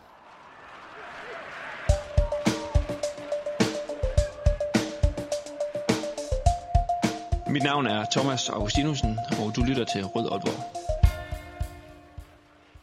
I efteråret 2016, det er lang tid siden, der spillede OB syv kampe i Superligaen uden nederlag. Pointene væltede ind, men spillet var dårligt. Noget spillerne selv i tale satte, og senere det efterår, der blev daværende cheftræner Lars Søndergaard fyret for mange ting, men blandt andet, at spillestilen ikke helt blev forløst. Nu har OB altså spillet otte kampe i første division og ubesejret. Pointene vælter ind, men øh, spillet er, som vi kan høre, dårligt øh, for nogen, ikke for Axel Mohn. Øh, og sejr, senest der var sejren på 3-1 øh, over Kolding IF, der var der pibekoncert fra tribunerne på grund af spillet på, øh, på tribunen. Og Emil, du og jeg, vi skrev sammen efter 3-0-sejren over Hillerød, at det var lidt som at tage hjem fra et nederlag på grund af nemlig spillet i det. Så nu spørger jeg helt åbent, er der en plan? Altså, det er der jo helt sikkert. Øh, de tager ikke på, på arbejdet bare for, for at kigge ud i luften, og jeg tror også, man arbejder med, med en grundlæggende med planen helt ned fra akademiniveau og så videre. Ikke fordi der skal være fuldstændig fast på, hvordan man spiller, men der skal jo være en eller anden måde, man gerne vil udtrykke sig på. Men jeg har, jeg har meget svært ved at se det lige nu, øh, hvad man vil. Og, og om det er fordi, at man er i gang med, øh, der er også en ny assistenttræner og så videre, man, man stadig famler lidt i forhold til, til at finde det udtryk og sådan noget, det, det ved jeg ikke, men, men jeg synes, det er svært at se, øh, hvordan OB vil spille, øh, og, og hvordan de vil være dominerende. Og, men når det så er sagt, så er det også, øh, det er også en svær opgave i første division, fordi man møder nogle hold, som pakker sig utrolig meget, når de møder OB. Så det er også svært øh, måske at, at, at dirke de her op hele tiden. Men, men, men at sige, at der er en klar spilmæssig plan, det vil jeg sige øh, nej til. Axel, nu nævnte du nogle ting før. Vil du så ikke prøve at fortælle lidt mere, øh, hvad er det for en plan, du synes, du kan se? Vi, vi kan tage fat i den seneste kamp imod Kolding. Der, der, der var der blevet pævet en, af, øh, af spillet på banen. Der, jeg hørte et interview med Tillander, som jeg egentlig, jeg havde ikke tænkt over det inden. Men når man spiller mod en modstander som Kolding, der godt kan lide lange bolde, og man er foran 3-0, så, så, så synes jeg godt, man kan diskutere, om det så giver mening at gå op og presse dem rigtig højt, og give plads til det, som de har lyst til, og så sætte, sætte, øh, altså risikere, at de scorer nogle mål når man er foran 3-0, så lader den spille rundt, og så, øh, så kører den hjem. Og det kan godt være, at det, det er ikke det, man har lyst til at se på Aalborg Stadion, og jeg tænker, at det har 100% været derfor, folk har været utilfredse og begyndt at pive. Det er, at Kolding, en mand i undertal, de skal jo ikke have spillet på Aalborg Stadion. Men hvis det er det, der giver bedst mening for at trække en sejr hjem, ikke fordi man skal forsvare den hjem eller noget, men det, det, er, jo, det er jo netop noget med at have en plan. At man, der er ingen grund til at spille naivt, og altså, det er sådan, jeg spiller i FIFA, jeg angriber videre, og er ligeglad med defensiv. Men altså, det, det, er jo, det er jo en plan i forhold til, til, en, til en specifik kampsituation mod Kolding. Det er vel ikke en, en, en, en, øh, en, en plan, som man kan sige, det er sådan, vi skal spille i hver kamp. Fordi det er, jo, det er jo det, jeg prøver at spørge ind til. Det er, hvad er det, der er plan, planen? Jamen, det er klart, det, men det var bare lige for at komme ind omkring det, det specifikke tilfælde, hvor ja, det var folk utilfredse med. Planen, det, det, Ja, den skulle du nok snakke med Hiljemark for at få helt, uh, helt bund på, men det er lidt det, jeg har snakket, det vi snakker ja. om par jeg synes, jeg synes, problemet er lidt, at, og jeg ved godt, man skal jo altid uh, forholde sig til modstanderen. Det skal man jo i hver kamp, uh, og se video og bla bla. Men jeg synes lidt, der er en tendens til, at, at OB kigger lidt på meget for, hvordan modstanderen er, og så uh, gør noget ud fra det, uh, laver noget om i det, i form for at sige, hvordan er det, vi vil spille i OB. Øh, øh, der synes jeg lidt for meget, at man kigger på modstanderen, hvordan de spiller. Og det er med på, at det skal man selvfølgelig forholde sig til, hvis, hvis de har en hurtig, hvad ved jeg, øh, kant, så skal man selvfølgelig holde til, hvordan man skal dække ham af. Det er jo ikke det, jeg siger, men jeg synes bare, at der bliver der bliver, der bliver forsøgt rigtig mange ting, og det kan jo være, fordi man, man får testet en masse ting an lige nu, for at se, hvad der fungerer. Men, men, altså, men, men igen, at sige, at der er en klar plan med det lige nu, synes jeg, synes jeg ikke, man kan sige. Men, men, men det kan jo sagtens nå at, at komme endnu, som sagt, øh, fordi sæsonen er jo kort, er lang endnu, og, øh, og OB er jo selv så dygtig individuelt, at man godt kan tillade sig at, at prøve nogle ting af øh, i kampene, fordi man, man er overlegen på så mange andre punkter. Axel, du markerer. Ja, jeg, jeg tænker også en del af det der med at forberede sig efter modstanderen, det, er, det kan godt være, at OB er et, øh, ja, et, et Superliga-hold i første division, at nogen, der har beskrevet det som om, og skal kunne slå alle, og et, hold som Kolding, det er en oprykker. Men forskellen på OB og mange af de andre hold, udover at OB er dyrere og stærkere individuelt, det er så også, at OB netop ikke er sammensømret og har et klart koncept, som, som, som de bare kan hvile på, hvor andre hold, de har noget mere kontinuitet, de har ligesom en spillestil, som man ved, hvad er, og som har virket for dem. Og så må man jo tage at forholde sig til, til den, selvom at det er ærgerligt. Og jeg er enig i, at det, det, skal, ikke, det skal ikke blive sådan noget, hvor OB fra kamp fra, til kamp ændrer taktik og, og spillestil efter, hvordan modstanderen spiller. Men sådan som det ligger lige nu, der har OB bare ikke det koncept, som bare ligger på ryggen af spillerne. Så lad mig spørge på, på en anden måde. Hvis der ikke er en plan, hvad er der så købt ind efter? Jeg, jeg ved ikke, om der ikke er en plan. Det, det, det, jeg, jeg tænker 100% der er en plan, men den er så ikke så tydelig for os lige nu, øh, i forhold til, hvad det er, spillestilen skal være, fordi den, det, det ændrer sig lidt fra kamp til kamp, alt efter hvilken modstander det er. Så ja, den er, jeg tænker, at den er der. Men, men, men du kan ikke se den? Ikke, ikke tydeligt, men det er også fordi, jeg ikke er det klogeste fodbold i verden.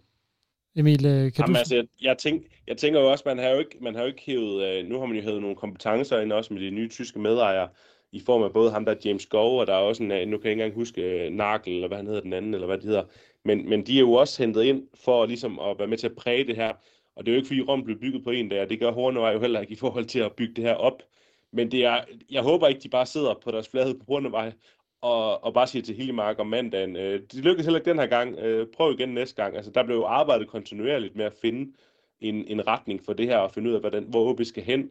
Og det tror jeg desværre lige nu er, er en proces, man er i gang med løbende, mens sæsonen er i gang, og det kan nok også godt ses på spillet på banen, at man, at man, man stadigvæk er i gang med ligesom at sætte en retning, for vi har jo heller ikke fået nogen klar udmelding fra OB i forhold til, hvordan man vil spille. Øh, så, så, så, så jeg tror også lidt, man er i gang i en fase lige nu, hvor man, hvor man giver det tid i forhold til, som, som Axel siger, at, at finde ud af, hvordan man skal spille.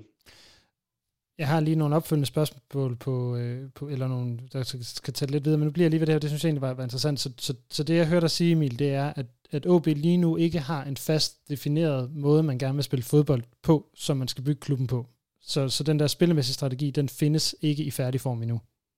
Det, øh, ikke, altså, så, så, så gemmer de den da godt et eller andet sted, som vi ikke kan se, for man kan ikke se det på banen. Det er i hvert fald bare mit resonemang ud fra, at når det ikke kan ses på banen, så håber jeg da, at det er fordi, man ikke har den færdig nu øh, uden for banen, fordi så er det i hvert fald, så, så, så det kan i hvert fald ikke ses endnu inde på banen, og, og, og som sagt har OB jo heller ikke meldt, øh, det er jo ikke fordi, man melder det ud øh, løbende i en klub, hvordan man spiller sig, men, men vi har jo ikke sådan, hørt nogle visioner fra de nye folk i klubben endnu. Det kan man jo så godt efterspørge lidt, at, at der snart kom.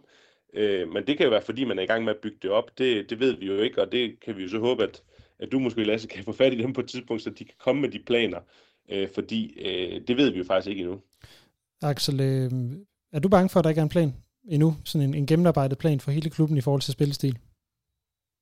Nej, det, det, det, det kort sagt, det, det, det er jeg egentlig ikke. Det, det kan godt være, at den ikke er færdigformuleret eller helt på plads. Der skal, der, alting udvikler sig, men Altså jeg hæfter mig for eksempel, jeg læste Nordjyske, der, de havde en artikel med Bumholdt. Han snakkede om, at det har gjort transition nemmere for ham, at der var nogle, der, der var nogle, jeg kan ikke huske, hvordan han lige sagde det præcist, men nogle, nogle spilsystemer og ting og sager, som er de samme på 19, som de er på førsteholdet, og det har gjort det nemmere for ham at komme op. Så det godt være, at vi ikke kan se dem, men hvis, de, hvis spillerne kan mærke dem, så, så, så må der være et eller andet. Mm. Øhm, jeg tænkte over noget øh, i forhold til Hillemarks øh, tid som træner. Den, den, ligger, den ligger op øh, af noget af det, som, som Helenius egentlig sagde til, også til, sagde til reposten efter øh, kampen mod Kolding. Øh, mange af kampene, særligt i Aalborg, det er som at spille øh, pokalkampe eller små finaler, fordi modstanderen spiller årets kamp, hver gang de, øh, de kommer til Aalborg. Øh, og jeg har tænkt over det i forhold til Hillimarks tid som træner. Øh, hver kamp han har ledt OB i, i foråret, det var jo øh, også finaler i forhold til oprykning, eller slået ned, uh, undgå nedrykning, øh, fordi OB lå, hvor man lå. Øh, og det virker også til den her sæson, som vi har talt om, bliver grebet lidt andet som finaler, fordi øh, modstanderen kommer og tænker, at de spiller en, en, øh, den, den vigtigste kamp i sæsonen. Øh, så, så altså, øh, er hver kamp er en finale? Er det, er det ved at blive, blive spillestilen? Er det ved at blive strategien, vi, vi arbejder ud efter? Jamen, det er jo, det er svært at, at sige. Altså, det, det, det håber jeg jo ikke. Jeg håber, at der er en, en, en dybere mening med det i forhold til, hvordan man, man vil udvikle holdet. Og det, det tror jeg heller ikke, Hiljemark bare får lov til, men man kan jo godt se, at, at lige nu er, er tre point det vigtigste, og det, det er det jo altid i fodbold, men, men, men, men der er ingen tvivl om, at, at, at Hiljemark vil gerne have en masse point skrabet sammen, for også at få noget ro omkring, nok ham selv som, som træner, men også holdet. Øh, så, så derfor øh, er det nok mindset lige nu, at man skal i gang, og man skal også huske, at det er jo også en, en mental omvæltning at komme ned i første division. Så det her med, med point giver ro, det er måske den rigtige taktik lige nu, at få, få pointene i hus, og så kan man lige så stille bygge det andet op. Øh, fordi at, at, at det er trods alt øh, vigtigst at få point, så man kan rykke op, og så må man jo øh, håbe, at man kan, man kan få spillet med løbende, men, men jeg kan godt følge dig i, at, at det er næsten altid det, det han siger, Hiljemark, at vi fik tre point, det var det vigtigste, og så kommer det andet bagefter. Øh, og der kan man godt nogle gange, synes jeg, ønske sig, at der var en, en lidt klar retning i forhold til, at, at, at hvor OB vil hen spillemæssigt, fordi øh, så kan det godt være, at, at spillerne kan se det, øh, men, men jeg synes ikke rigtigt, at vi andre bliver klogere på det, fordi jeg synes nærmest, man bliver forvirret øh, efter hver kamp i forhold til, hvor OB vil hen, synes jeg. Jeg synes faktisk, det er en spændende tanke, den der med, om, om hver kamp er en finale. Og det, det kan egentlig godt være, at øh, altså, det er det jo på en eller anden måde. De der, han siger jo netop Hiljemark efter hver kamp, at tre point, det var det vigtigste, men han er ikke helt tilfreds, så der er meget, der skal arbejdes videre på i, i ugen op til næste kamp. Men jeg synes, altså, en, en ting, jeg så også har tænkt over, det er, at man skal ikke underkende, at der har netop været stor udskiftning i truppen. Og først nu er vi forbi transfervinduet. Det er nu, hvor truppen den ligger fast, og der er ikke flere, der lige pludselig er væk næste uge på træningsbanen, og der kommer heller ikke flere nye ind lige nu. Og det giver også noget ro, ligesom at de mange point, det giver noget ro, trods det dårlige, eller det, det mangelfulde spil på banen, så øh, giver det nogle point, og det er nemmere at udvikle en spillestil, når man har tre point ned til, til nummer to, end hvis man har tre point op til nummer to. Ja, øh, hvad, hvad kan man sige? Jeg er jo meget enig i det her med, at det er også det, der, der er fedt ved, at transfervinduet faktisk er lukket nu. Nu ved vi, hvad vi har arbejdet med. Nu kan vi faktisk begynde at kigge fremad øh, i forhold til, til, hvad det er for et, et hold, øh, OB kommer til at spille med. Øh, jeg har lige to spørgsmål, inden vi, vi går hen og så skal prøve at lukke den her udsendelse sådan lidt, lidt mere øh, ned og konkludere lidt mere. Øh, Emil, hvor længe kan sejre og dårligt spil bære?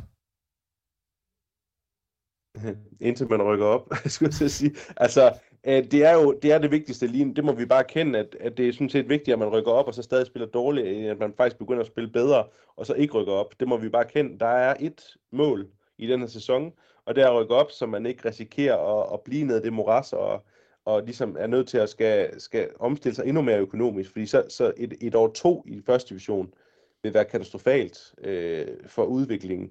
Mens et år, hvor man får de her elevatorpenge, hvor man stadigvæk, hvad kan man sige, har noget, en, en, lille, en form for momentum, øh, det, det er ikke så, så, så, så skidt som, som det andet. Så det er det, er det vigtigste. Så, så vil jeg faktisk hellere have, at man bliver ved med at spille sådan her, og så, og så rykke op som et eller to. Men når det så er sagt, så for, for fremtidens skyld, så, øh, så, så vil jeg jo håbe, at man på, øh, på den anden side af vinterpausen, øh, ser, at, at, at der er en, en, en lidt klar øh, rød, øh, hvad kan man sige, rød, hvad hedder sådan noget? Tråd. Øh, rød tråd i forhold til, ja tak, i forhold til, hvordan OB vil spille. Men, men nu skal vi også huske, i, i forlængelse af det, vi har snakket om her, som, som Axel også er kort ind på, der har været en lille overladning i truppen. Øh, man har skiftet rigtig meget ud, man har også skiftet rigtig meget ud strategisk, og, og med assistenttræner og Hiljemark er stadig grøn som, som, som, som cheftræner osv. Så, så, så ting tager tid, og, og det må vi jo bare kende lige nu, at, at det har man heldigvis tiden til, fordi man, man har fået så god pointmæssig start, og fordi det ser ud til at være solidt, som, som Axel også har sagt, defensivt. Det gør, at man kan bygge de her ting op stille og roligt, og det må vi så håbe, at man har kompetencen til i trænerteamet, øh, og, og folk bagved til at få bygget det her op, så man, når man kommer op i, i Superligaen, er, er et sted, hvor, hvor det er, hvad kan man sige, med et fancy ord, bæredygtigt i forhold til ikke at rykke ud igen. Axel, øh, nu har Emil snakket så længe, at jeg ved ikke, om du kan huske øh, spørgsmålet her, men øh, hvor længe kan sejre og dårligt, øh, dårligt spil, øh, spil bære?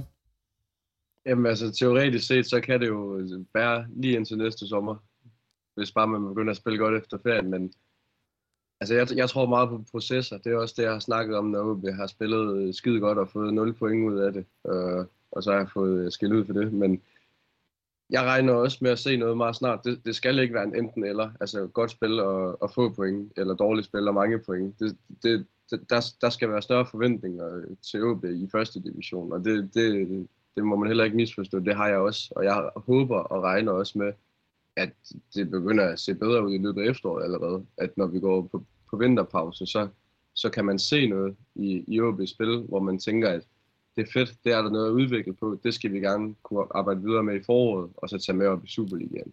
Fordi ja, spillet, det, det er en ting, pointene, det, det er klart det vigtigste at rykke op, men begge ting skal meget gerne komme, og det synes jeg godt, vi kan forvente.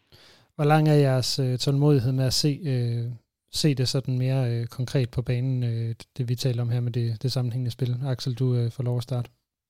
Jamen, jeg er en meget tålmodig mand, så den, øh, den, den, jeg er meget tålmodig, men jeg, som sagt, jeg forventer at se det allerede her i efteråret, og så skal det gerne være meget tydeligt i, i foråret, og når sæsonen den slutter. Emil, hvad siger du?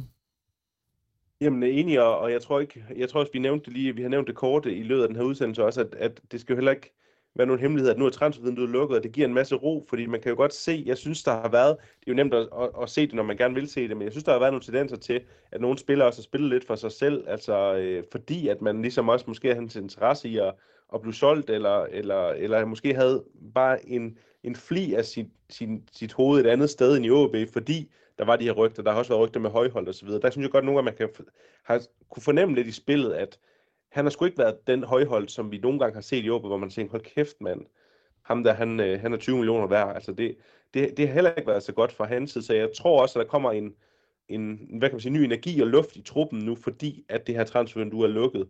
Øh, og det, det tror jeg også kan gøre, at man kan arbejde bedre på træningsbanen, og i sidste ende også øh, få spillet forløst i kampene. Fordi nu ved man ligesom, hvad trup man har, i, i hvert fald indtil januar. Ikke? Øh, så jeg vil også forvente, at man Øh, nu begynder banerne snart at blive dårlige, så, så, så begynder spillet øh, at, at, at blive lidt mere primitivt igen, men, men, men vi skal kunne se her i, i løbet af, af efter landskampspausen og, og, og op til, til, til vinterpausen her, no, nogle tegninger til noget bedre, og så tror jeg for, for alvor først, at man skal se tegningerne til det i, i foråret, hvor når, jeg skulle til at sige, mesterskabsspillet starter, men når at, at, at top 6-spillet øh, starter, hvor, hvor OB jo må forventes at være med i. Ja, lad os, øh, lad os øh, lukke øh, den her del om spillestilen ned, og så, øh, så nærmer os en, en afslutning på den her udgave af Rød Aalborg.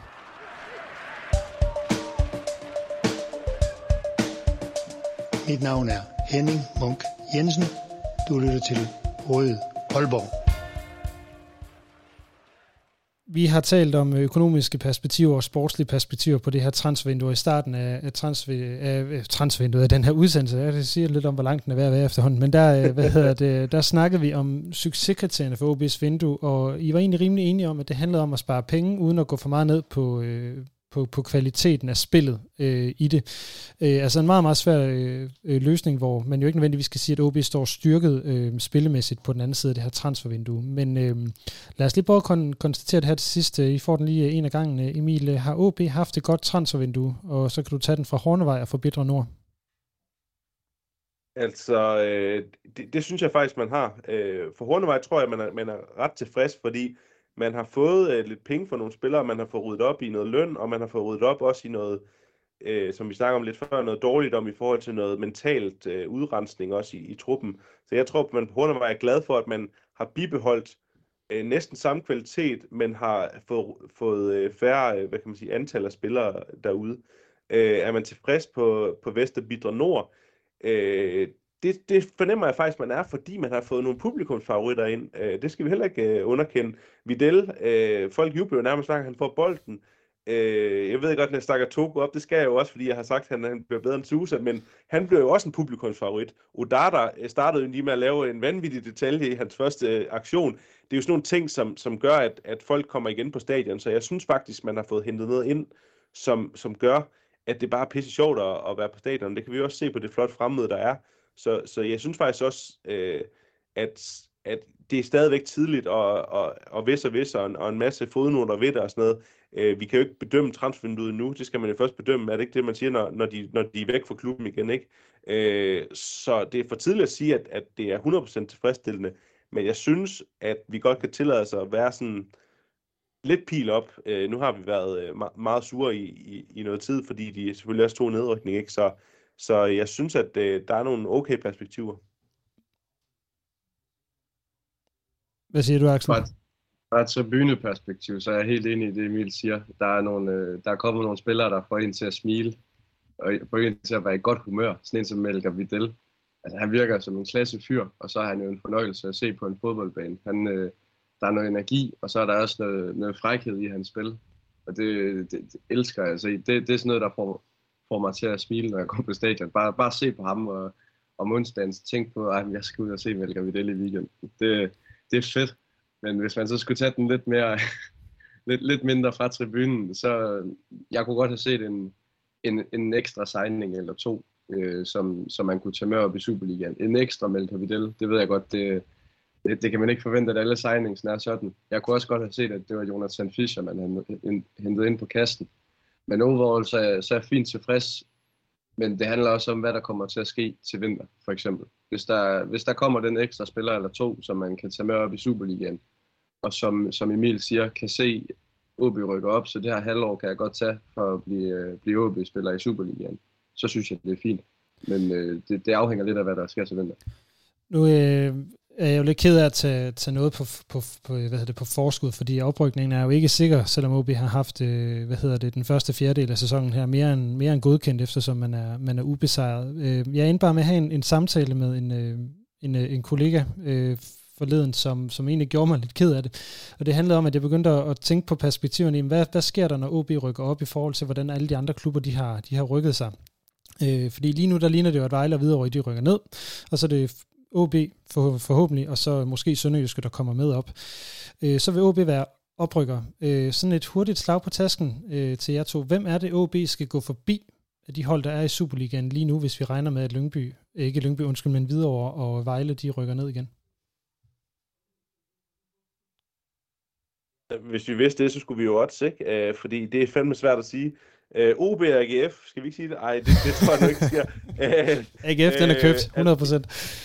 Ja, det, det, er jo, øh, det, det er jo det, at det er jo det, der er lidt skræmmende, og det er også derfor, lad os nu lige få overstået den her første edition først, øh, og, og få en sikker oprykning op, men der er jo ingen tvivl om, at det, det er jo der, at øh, tyskerne, skulle jeg til at sige, jeg ved godt, det ikke er dem, der, selvom no, nogen øh, vil mene, at de sidder på det hele derude, men det er jo der, de virkelig skal vise, at øh, der kommer nogle kompetencer ind, fordi det bliver eddermane med svært, når man rykker derop øh, i forhold til at kunne lave både et slagkraftigt mandskab, men også spille et spil, som gør, at man bare kan blive op. Altså, vi snakker jo ikke engang top 6, vi snakker bare top 10, ikke? Altså, at man bare kan blive op.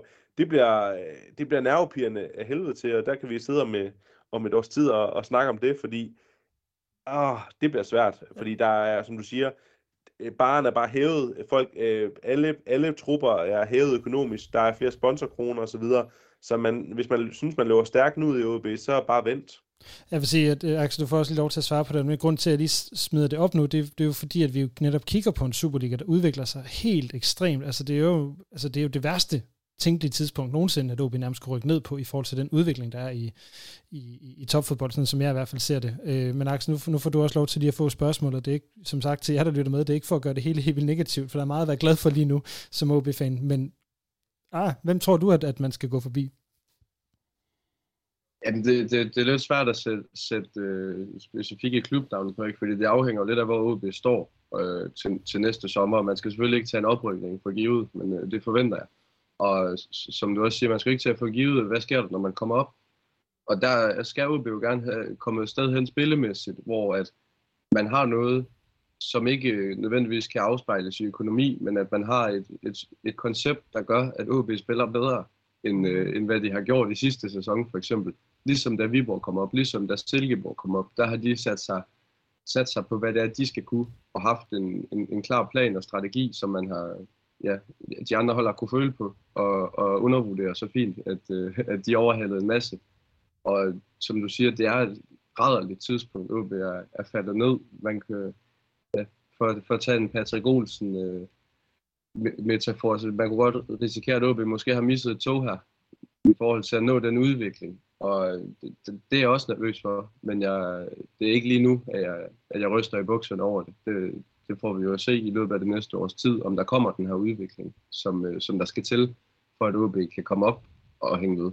Og, og et lille håb i det kan jo så være, at man har fået, det, det ved vi jo, altså det, det kan vi ikke bedømme på endnu, men at man har fået nogle kompetencer ind i form af de her tyske medejere og deres, øh, hvad kan man sige, netværk, der gør, at man, at, hvad kan man sige, at faldet ikke bliver så stort, man er i gang med nu ned til første zone, at man ligesom får bygget noget op, som er stærkere end det, som kunne have været, hvis OB var blevet over og ikke var blevet øh, købt. Så man kan jo håbe, at man, man får en masse med øh, ved at have fået dem her ind, og det ligesom giver en eller anden form for ryggrad.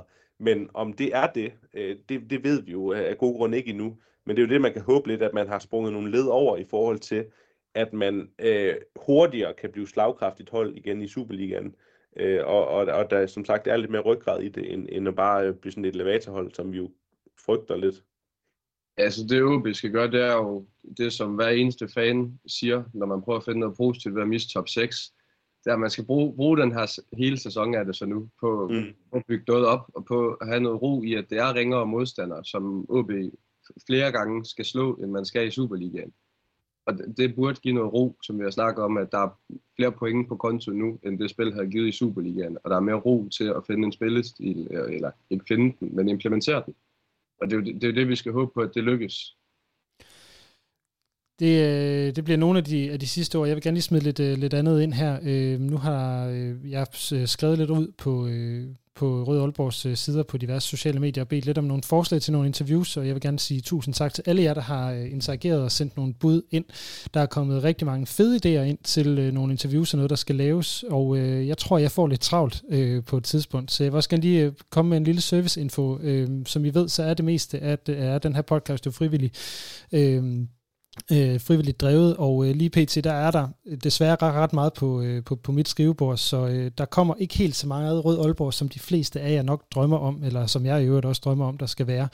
Men øh, I har givet mig en masse gode idéer, og jeg satser på, at der kommer, øh, kommer nogen flere udsendelser i løbet af oktober og november, end der lige har været her de sidste to måneder, og øh, så kommer vi til at få lidt fokus på øh, nogle af de ting, vi har talt om i dag, omkring strategien, omkring spillestilen, øh, jeg havde næsten en aftale med Oscar Hiljemark, der kom bare lige et P-licenskursus i vejen for, øh, for det. Det skal vi jo i den grad lade manden passe. Øh, så der kommer noget interview med Hiljemark. Jeg kunne så fingre for, at øh, Melka Videl, som der var stor efterspørgsel på, han, øh, han nok også øh, kommer til at være med i podcasten, og så må vi se, hvad der ellers bliver øh, i forhold til, øh, til noget strategisk og noget lidt mere omkring organisationen i, øh, i klubben. Så det er det her med lige øh, givet videre øh, lidt serviceinfo om, hvor øh, podcasten her lige står lige pt, og hvad vi, øh, går og arbejder på. Og i samme omgang vil jeg selvfølgelig skynde mig at sige tusind tak til jer 130, der stadigvæk er medlemmer. Husk, at øh, I kan blive medlem. Det er bare lige ned i show notes, øh, og så smide øh, og så melde sig ind, så øh, kan vi altså næsten komme op på øh, OB's alder i antal medlemmer. Der mangler kun 8. kunne være lidt fedt, hvis vi nåede derop. Øhm, dermed, så er vi jo næsten nået til vejs ende på, øh, for den her udgave af Rød Aalborg. Øhm, jeg har lige et enkelt spørgsmål tilbage til, til jer, Axel og Emil. Øhm, nu er der landskampspause. På den anden side af den, der øh, skal OB til Haderslev på øh, næste fredag og møde øh, Sønderjyske, altså den nok mest direkte konkurrent øh, i forhold til oprykningspladserne. Et bud på et slutresultat og et kampforløb. Emil, du får lov at starte. Uha, jamen, øh, jeg, optimismen i mig siger, at øh, OB blev med at være ubesejret, men jeg, jeg kunne godt øh, lugte et kryds øh, dernede. Det tror jeg også, OB vil være tilfreds med. Øh, Sønderjyske ser skarp ud i, som, på alt det, som vi har snakket om, at OB måske mangler lige nu i forhold til en klar spillestil og en klar retning. Øh, men OB har også en individuel ting, som gør, at de sagtens skal drille det Sønderjyske. Så øh, 2-2. 2-2. Axel, hvad, øh, hvad siger du? Jeg tror selvfølgelig ikke, at OB begynder at lukke mere end et mål ind per kamp. Og jeg tror, det bliver en sejr. Jeg tror, det bliver 3-1 ligesom øh, for fire år siden, da Mikkel Kaufmann han brød igennem. Og Togo for bænken scorer det afgørende til sidst. Også Den, øh, jeg, jeg køber mere aktier, end jeg køber din, Emil, men det, det, ja, det, tænker, det, det gør jeg også gerne. det regner jeg også med. Øhm, og det var altså det sidste, der lige bliver for, øh, for Røde Aalborg i, i den her øh, omgang. Tusind tak til, til øh, Axel øh, Mohn og øh, Emil K. Jørgensen for, at I vil være med her i en lille kamps, øh, eller en lille fodboldkamps varighed og tale om, øh, om transfervinduet og, øh, og OB's øh, situation. Øh, ja, tak for jeres tid. Tusind tak til jer, der har lyttet med. Øh, der kommer snart en udsendelse igen. Ikke en, der er så aktuel, men der kommer snart en udsendelse igen. Og så, ja, så er vi færdige. Det her det var Rød Aalborg, en øh, podcast om OB udgivet af OB Support Club i samarbejde med Arbejdernes Landsbank og alle vores 130 medlemmer. Tusind tak for jer alle sammen, og tak til alle jer øh, flere tusind, der lytter med. Mit navn er Lasse Udhegnet, Forza OB, og tak for nu.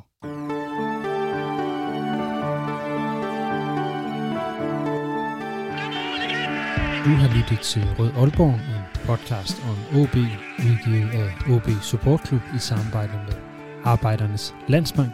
Din vært var Lasse Yde Hegnet.